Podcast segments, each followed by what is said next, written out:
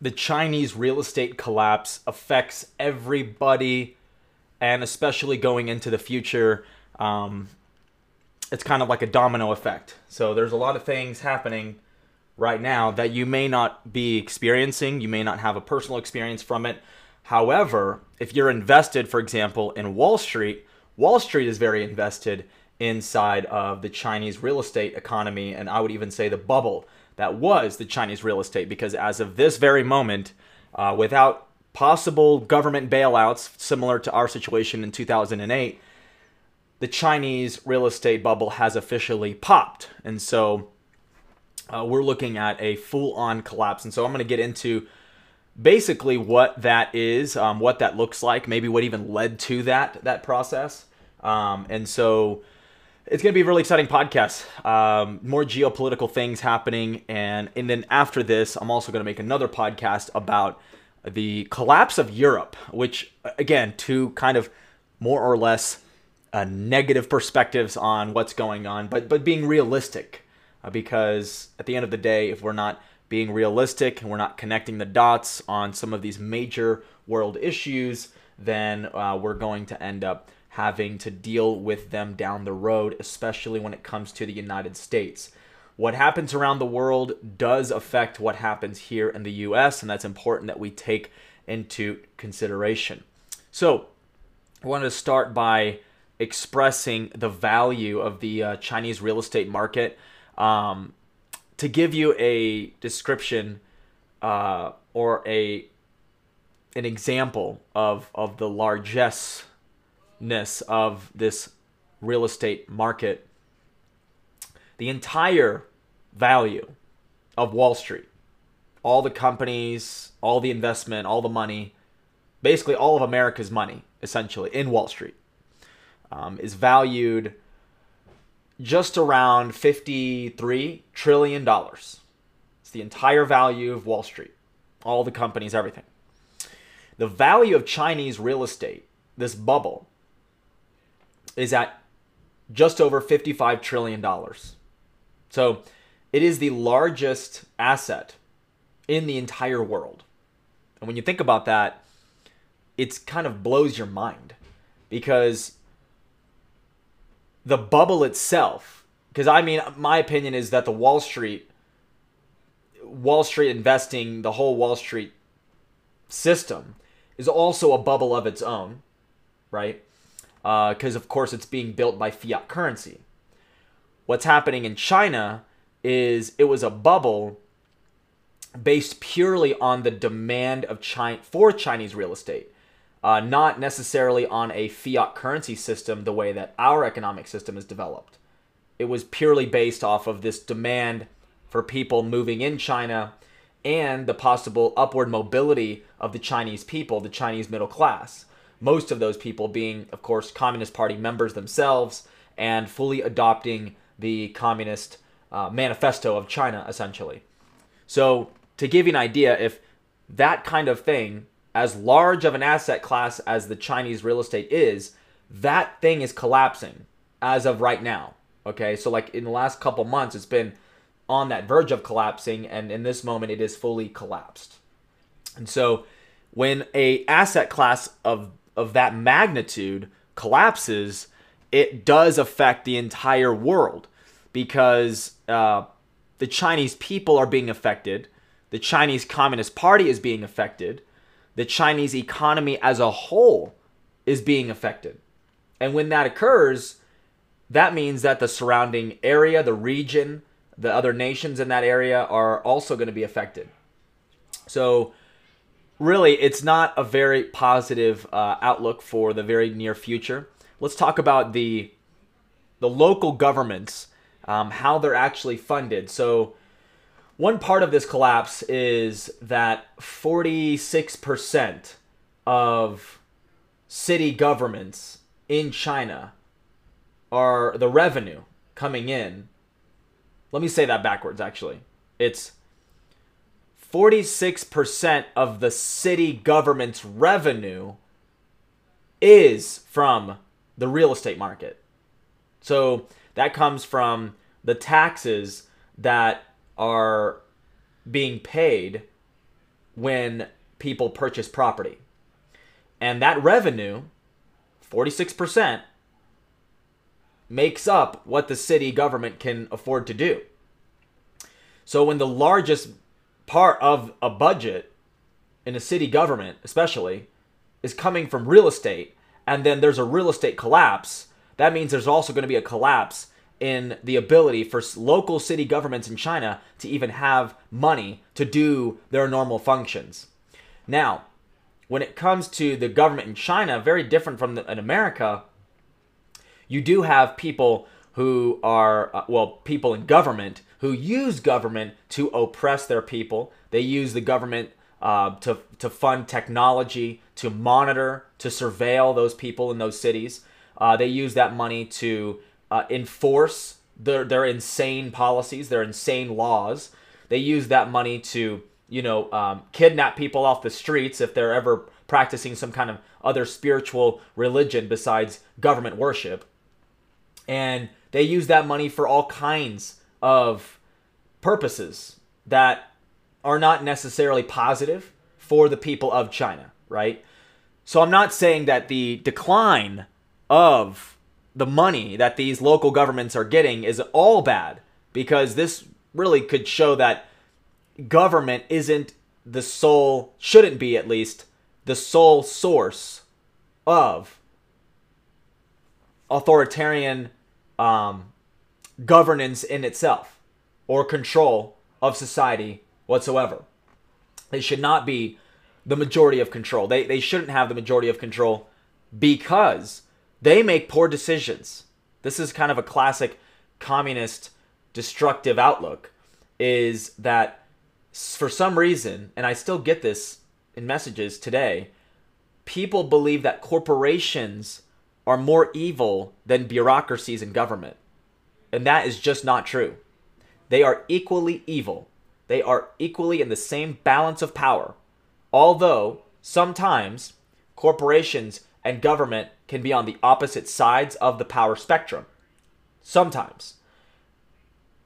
And Hitler knew this. Hitler knew that if you could get control of the unions, that then controlled the corporations because without workers, corporations couldn't function.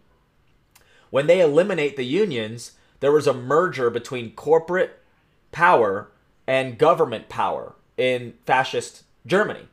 That that merger is what allowed really uh, the fascist regime of Hitler to come to power and maintain full spectrum dominance over the economy of Germany without any kind of backlash from the people and or large powerful companies.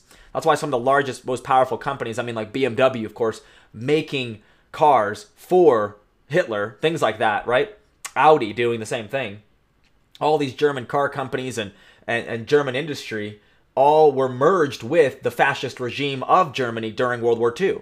So why is that a thing? because they knew that if you can merge corporate power and, and government power, that would be wonderful. However, just because in our semi hybrid authoritarian capitalist state that we're in now, because we're not in full capitalism, we're basically under communism as of 1913 and the creation of the Federal Reserve. Really, the, cre- the, the dominance and control over money is communism because if you control the money supply, you control every aspect or lever of power inside of an economy. And that is the major issue that we face today is financial power, which I get into quite often in and out of the podcast. And so when you look at something like this Chinese collapse and that the government itself can't even fund, you know, different projects or their own level of tyranny. The government itself, the tyrannical government was reliant completely on the funding that came from the purchase of Chinese real estate. And so, because of that, you're looking at a full on collapse of power inside of government. Going back to my point that governments make bad decisions just as often, if not even more often, than corporations do. Where is the balance of power when it comes to corporations versus government? People believe that, well, communists do, that you can vote people in and out of power inside of governments. That is not true. We know that based off of 2020 election and the fraud. However, we also know that based off of all kinds of corruption inside of government bureaucracies, the illusion of choice that we get inside of government and elections, correct? So, government parties, things of that nature, these are bureaucratic things.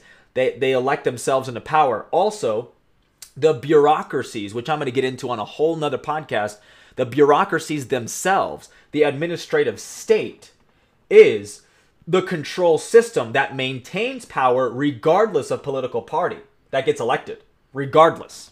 So, when you really think about that, that is the major issue. And so, here we are with a bad decision based on the government's own policymaking to use funding from the real estate being purchased to actually wield their sword of power onto the people. So in a way, you could look at that and say it's a nod of like, you know, it's not the best thing to happen, but it's, you know, it, it is a proof that it's not going to always work out when it comes to these these levers of power. So, uh, to also another statistic for you, 78% of household wealth in China is invested in real estate because it was looked at as a stable, solid investment. 78%. That basically means that the average person in China was invested in real estate, whether it was their own, you know, real estate, meaning like their home or some other kind of commercial property or some kind of rental property there in China. It wasn't just them that was that were invested in that it's also the banks themselves, which I'm going to get into. But 78% of household wealth, that means that if you if you were to you know account for all the wealth that you currently have in China, let's say you're the classic middle class guy in China or woman, uh, what but women don't have much power in China. So in this example, you're a man, you know, who you know has wealth, and if you accumulate that wealth on average, 78% of your wealth is inside of real estate, meaning it's inside of a home that you bought or multiple homes that you bought or a, a, a real estate portfolio that is being um, uh, invested with other banks, things like that. You're invested somehow, some way. 78% of your wealth is inside real estate, which means that when real estate collapses the way that it is now, that means that the average person's wealth in China is also collapsing. That's the biggest problem. Is that an asset class like this large can collapse.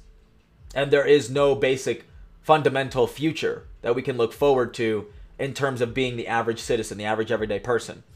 And so then I want to get it into this was really interesting just to learn about, which was the, the Ponzi scheme that is Chinese real estate. And that Ponzi scheme is that a lot of the money in Chinese real estate is invested in projects that don't even exist yet. Meaning that you can sell a product in China without it being in existence. A lot of these homes and and large, you know, condominium skyscrapers, you know, these big projects were not even finished. They aren't even finished. Um, and yet they're already being purchased. How much real estate is purchased out into the future? How much of the real estate that is actually pre sold is what they say is pre sold? Let me tell you how much 90% of Chinese real estate is pre sold to the consumer. That basically means that the average person is buying houses that do not exist yet. And in many cases, they are paying mortgages 900 bucks a month, 1000 bucks a month, you know, 2000 a month, whatever it is that you bought. They are paying that bill for several months, sometimes even years before their product is even built. Now, I mean, that's kind of, again, that sounds insane, but that's how much demand and how much growth was happening in the Chinese real estate market just a couple years ago, before COVID, basically. It was a massive investment. Like I said, the, one of the largest um, asset classes in the world. So now you have people probably up in the millions of people who are buying real estate inside of China, they have been paying that mortgage payment ever since they bought it months ago or years ago. And now the developers themselves are not even able to finish the projects. And there's this developer there inside of China by the name of Evergrande. Evergrande is this massive real estate development company that has been building these huge condominium structures and single family homes and all this stuff everywhere, building out urban environments, and even to a point where, if you haven't heard about this yet, which is incredible, ghost cities. So it's not just a couple projects here and there, a couple skyscrapers going inside of, you know, major cities like Shanghai in China. No, no, no, no, no. Evergrande has been building entire cities in China that nobody lives inside of. They're commonly referred to as ghost cities. If you just Google this or DuckDuckGo, whatever search engine you prefer, ghost cities in China, look that up. It is incredible what you will see. Entire cities, streetlights, trains, railways, everything built out completely with nobody living in it. It is the fucking craziest thing you can ever see. And those ghost cities that I talked about five years ago, which I thought was very odd, and I have a reason for my own ideas about those ghost cities. But here we are today, where now you can look up videos online of these entire ghost cities being demolished because Evergrande, the real estate development company, the largest in China, is now bankrupt. Therefore, they are not going to be building any more condominiums or houses or any of it. So, all those Chinese citizens who have been paying loyally that mortgage payment for months or even years before even having their property are fucking pissed. Because now they're stuck holding the bag and there ain't nothing in it. So if you're living in China and you've been paying this mortgage and now your product is not even going to be built, and then you can't get a refund because the real estate developer is bankrupt, you'd be pretty fucking pissed. And so what's been happening there has been protests, which aren't large, you know, in China. You can't really get away with that but they're big enough online of boycotting paying these mortgages every month. So the developers that are actually the builders of the real estate is bankrupt, right? Now, the people who were paying monthly for their mortgage to get a product that no longer exists and is not going to exist anytime in the future they're going to stop paying their mortgages in, in a mass protest, right? Which then is going to bankrupt these massive mortgage companies that exist in China. And so, just like dominoes, everything is collapsing.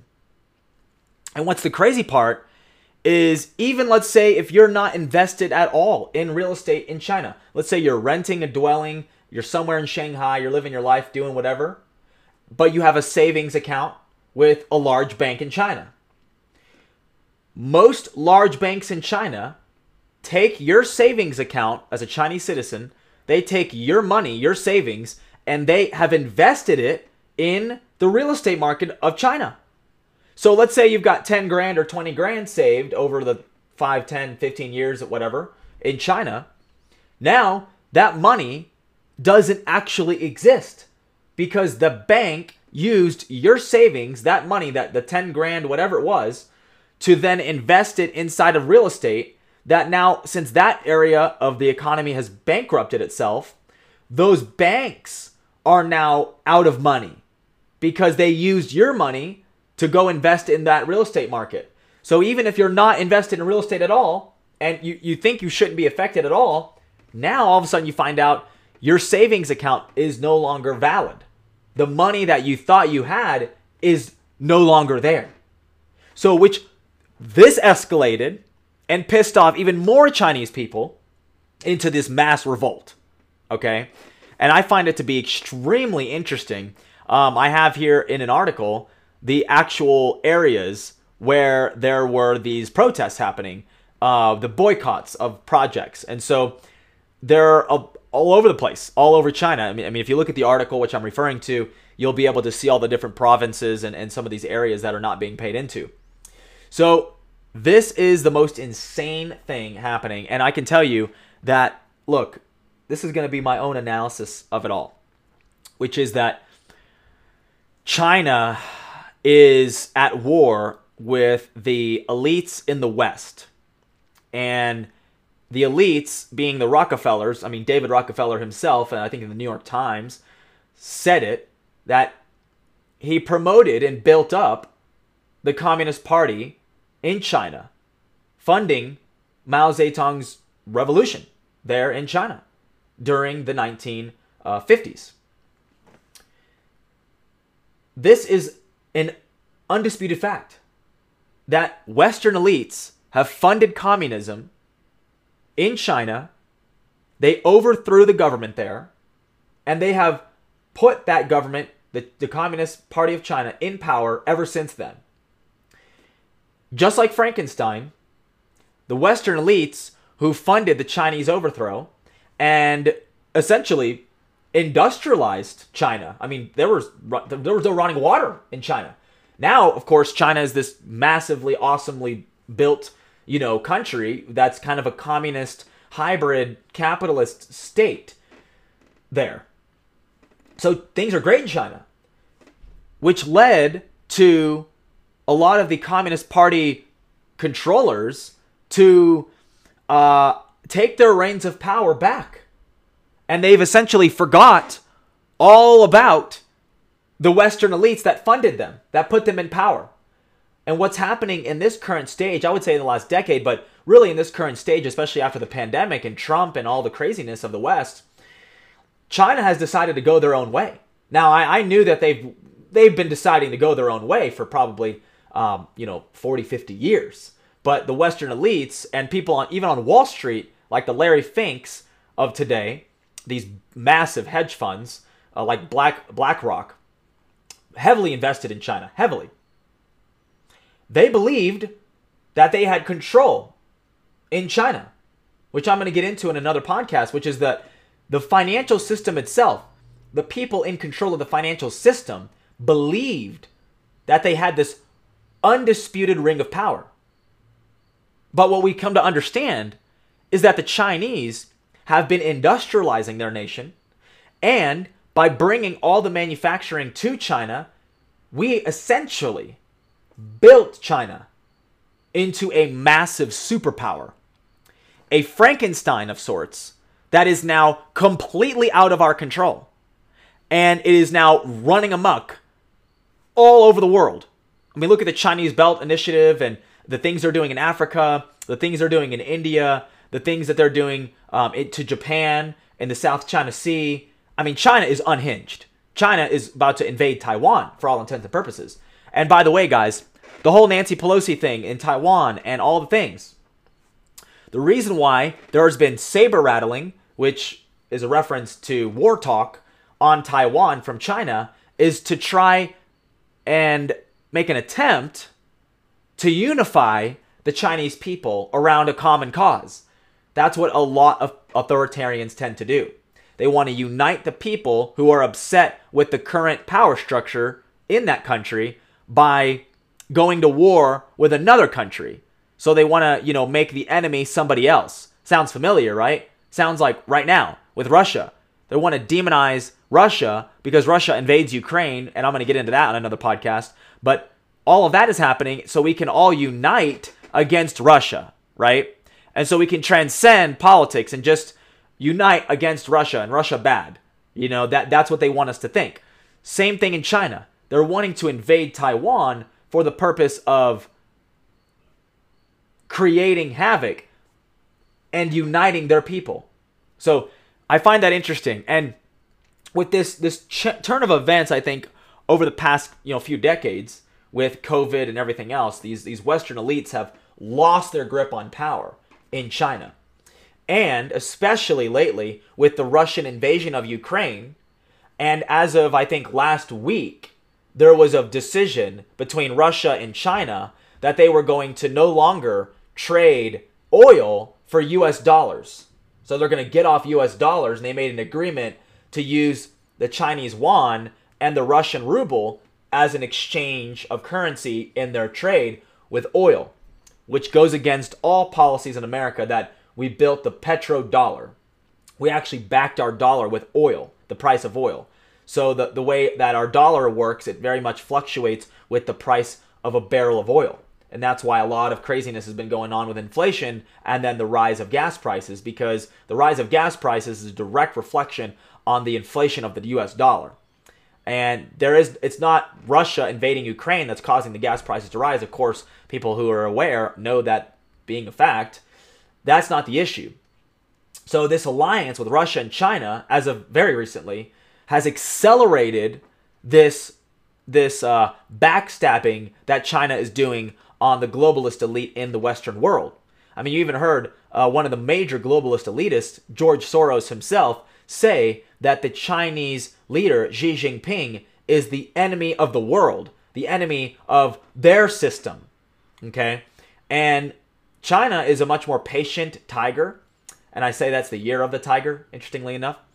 And they're biding their time to strike on not just Taiwan, because that's that is a goal of China, but they want to strike at the heart of America and the American economy. And it really gives me almost a sense of anxiety at what that could look like. We have to make that transition and acknowledge that the people there inside of China are trying to revolt against the Chinese system. So there's this turn of events where America is now trying to overthrow again the current Chinese government. And we are witnessing this in real time. Uh, and I do pray that the Chinese government is overthrown or somehow reorganized, but that's not for me to say. I mean, you know, I'm not sure exactly what the people over in China, over there in China, want to make happen. I do know that they want their liberty and their freedom and all the things, but we'll see how things work out. Something I wanted to actually add, and I added it later. This is hours later. I just finished recording my podcast uh, with my girlfriend Casey and my friend Courtney and Ricky uh, called Unearth Yourself.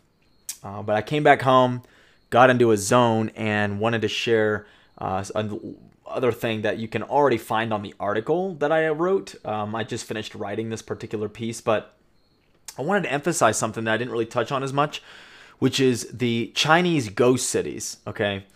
Uh, this is some history and really just a thought process that people really haven't visited before. So what you're getting from me, I think, is a very exclusive outtake that I don't think a lot of people have actually found.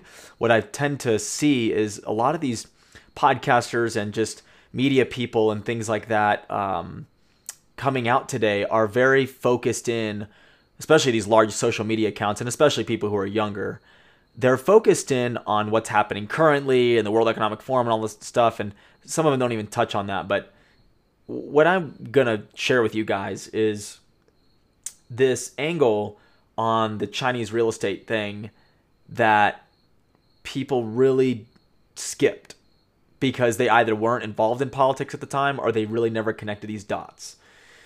And look, there were definitely Chinese citizens who were buying homes and didn't end up getting into those homes. However, there were large cities, even back in 2015, that were completely finished and built in China.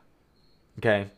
These weren't add ons to another larger city like Shanghai or Beijing these were legitimately brand new cities, cities that nobody lived in. And there was even, I remember, a tech city you know, like San Francisco is referred to as Silicon Valley because there are so many technology companies there, right? Uber's there, Apple was built there, um, Google's there. You know, it's just it's a tech, you know, city. Well, China also built almost a replica of San Francisco. And they wanted that to be the future technology hub of the world. They wanted that to be the new Silicon Valley. And the reason I bring that up is because our elites inside of these tech companies, especially these tech companies like Google and stuff, but our elites in Wall Street, these tech companies, and all of these facets of you know of financial power in America and in the uh, European world were heavily invested in China. Um, you know, in many cases, some of their children were starting to learn Chinese. And this was because of the slow but sure decline of America.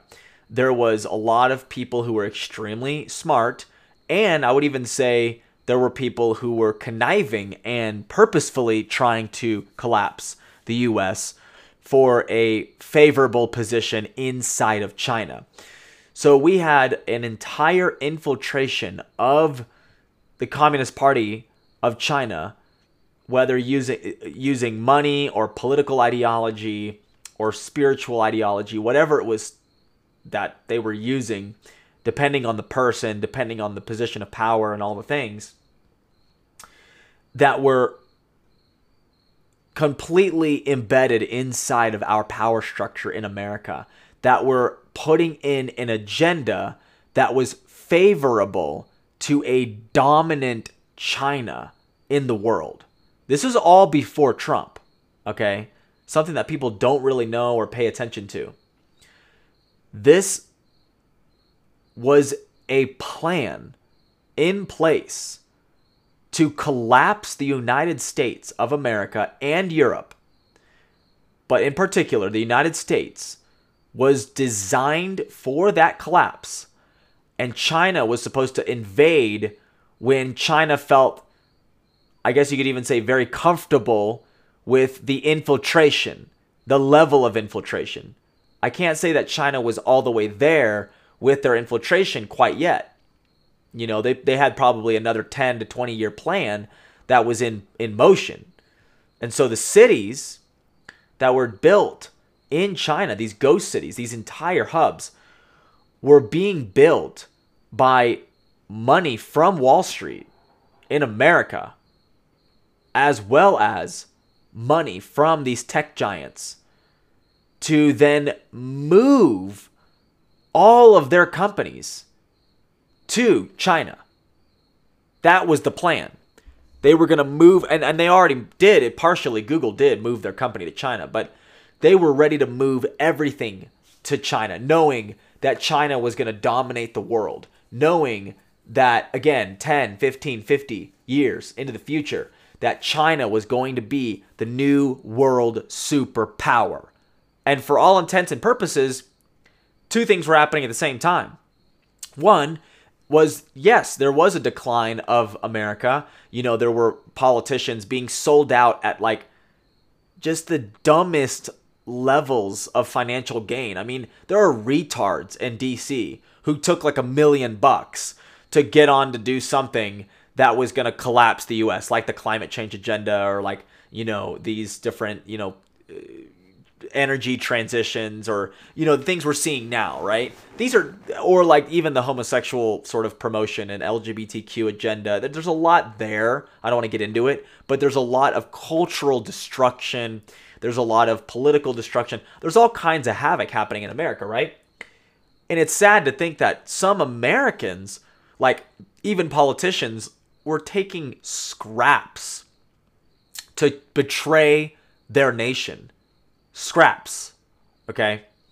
It's like in the Matrix when I forgot the name of that guy. He he goes back in, he betrays, you know, Neo and the gang just to have a steak dinner again, just to just to go back into the Matrix, and it was just so petty, right? Like you just look at that and you're like, man, that guy just sold out for like no reason. Like he doesn't see the bigger picture.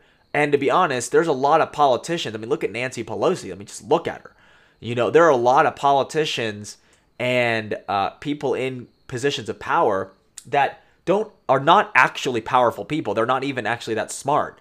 They're willing to sell out their nation for pennies on the dollar. They don't even they don't even get the benefit of it. And China is willing to pay that mercenary of of destruction, I guess you could even say. They're willing to pay, you know? And in some cases, like I'm mentioning, there were some very, very powerful people who were really cozying up with the Chinese elites and the Chinese Communist Party to try to build a life in China once America was fully collapsed. These are the Larry Finks of the world, the people who run BlackRock. Uh, these are these massive investment companies. And so, again, guys, I'm just saying all this to, to refresh the mind a little bit of what was actually happening in 2014, 2015 America.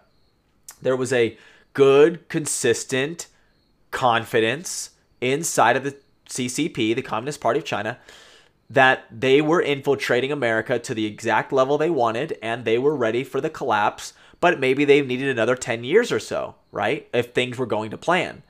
However, this is the most important part of this like entire monologue I'm on.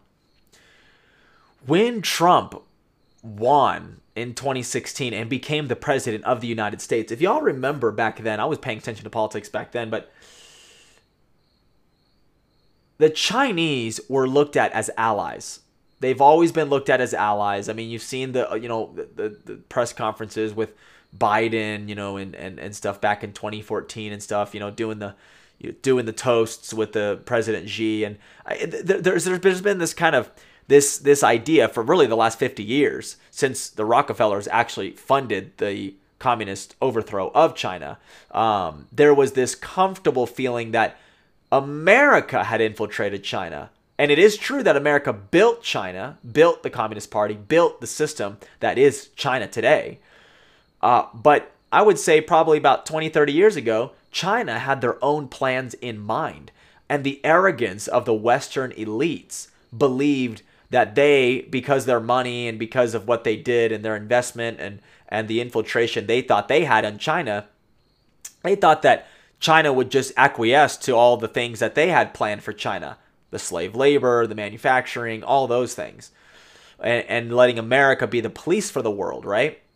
Well, China decided a long time ago to go and infiltrate America even though you know there, there's good cozy relationships like oh no don't worry we trust that we have control over your politicians but we want to destroy america. You politicians y'all are losers. Y'all don't see the larger picture. You don't see what you're doing to your own country. That's how the, that's how the ccp looked at our own politicians. They thought of them as pathetic losers who were just selling out their country to go get a mansion and, and, and just live you know a little bit of a little bit, you know. They weren't thinking 10x. They weren't t- thinking large scale macro level, like what's going to happen 10, 20 years, 30 years in the future. No, these politicians in, in our government, they, they just think about themselves. You know, they're just not even worried about our own nation. They're just out in, they're, they're out for themselves. That's both both Democrat and Republican. So remember, when Trump got in, it was like you couldn't say anything bad about China. It was it was racist. It was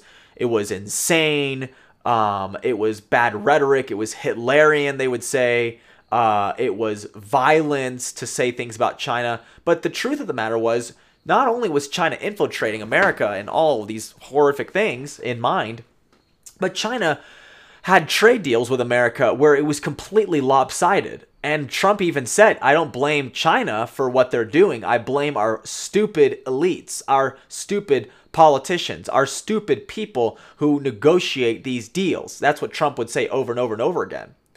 So when Trump gets into office, he pivots policy, our foreign policy, towards the appropriate response to China, which is as an aggressor. We had defensive measures in place to protect our economy from Chinese infiltration and from Chinese manipulation. Okay?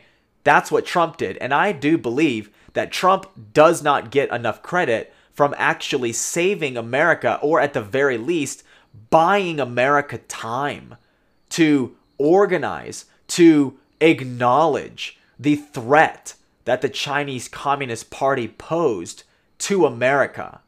So when Ch- Trump was in office, his rhetoric, his policies, the anti China policies, even though they were looked at all types of different ways, it was enough to get our elites, some of them, some of our elites and our corporate executives and our media executives and all these different people to finally look at China as the aggressor that they are and to begin to pivot away from giving China a pass on all of the best possible deals.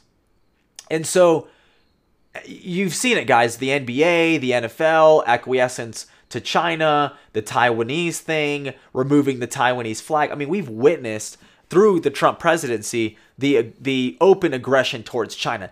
Just so y'all understand, that was nowhere in the media. Nowhere. There was nothing even the media never even said anything negative or positive about China. It was like China was not even spoken about. There was just this like almost um I don't want to say incandescent, but uh, there was almost like an undercover agenda happening with China that no media spoke about it. No media were, were speaking favorably. No politician was speaking favorably about China, but also no politician in America was speaking negatively about China or addressing the very elephant in the room that China was, in fact, an aggressor and an adversary, not an ally, right? And so I think that with the rhetoric or whatever, the policy and rhetoric that China or that Trump provided against China, our elites, some of them, as I mentioned, they started to shift into a direction of okay, maybe it is okay to invest in America. Maybe it is okay to have an American dream, an American future.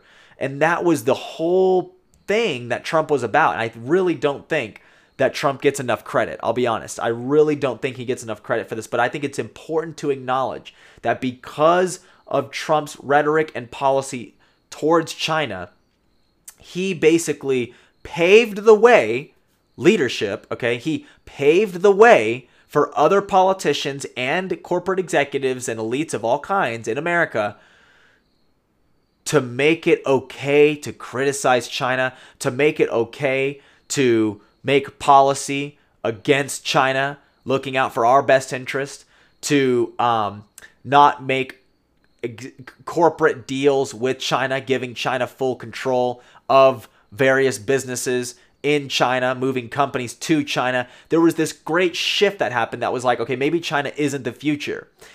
That shift alone, the result of that shift is that because uh, two things are happening at the same time, which that result is the Chinese real estate bubble collapse, right? But also the other results are a lot of different problems in China and the Communist Party there, okay?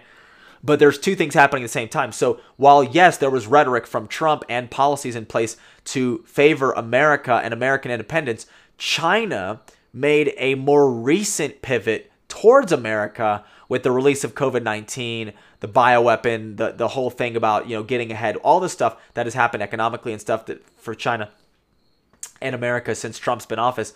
So what happened was there was enough, I think you could even say, breakdown of confidence that the Communist Party of China had in the infiltration process of America. Do you, do you understand that? Like they lost confidence.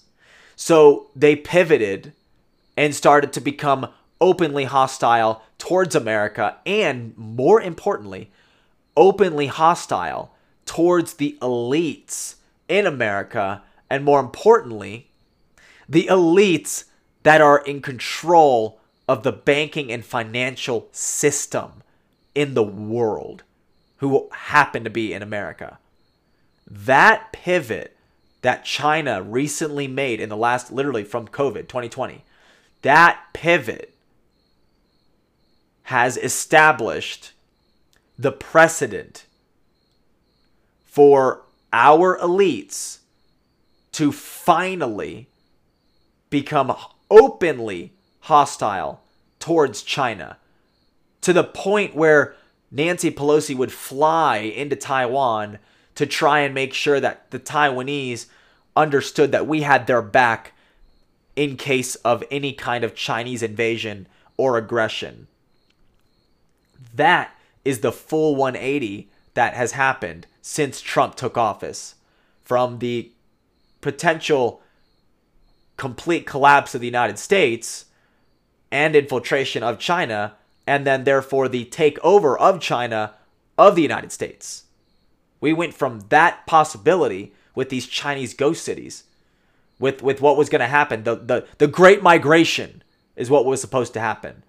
The Great Migration from America, the elites, the loyal communist elites who worked with the Communist Party to overthrow America, were now going to move their companies, move their offices, move their homes, move their families into China, into these beautifully new cities.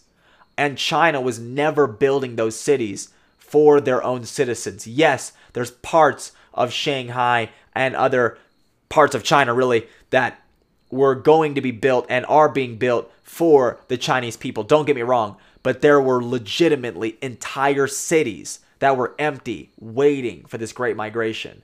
And I think that right there is something that I really, really wanted to passionately share with all of you. An angle I believe you are not going to get from anyone, anyone out there right now. This is kind of an exclusive perspective on it. It's not hard to pick up or put the pieces together. I'm not saying it's super exclusive, but it is exclusive in the sense that no one is really talking about that. No one really saw that angle and is openly sharing that that I personally know about. So, anyways, wanted to add that to the uh, podcast here. Hope you guys enjoyed it.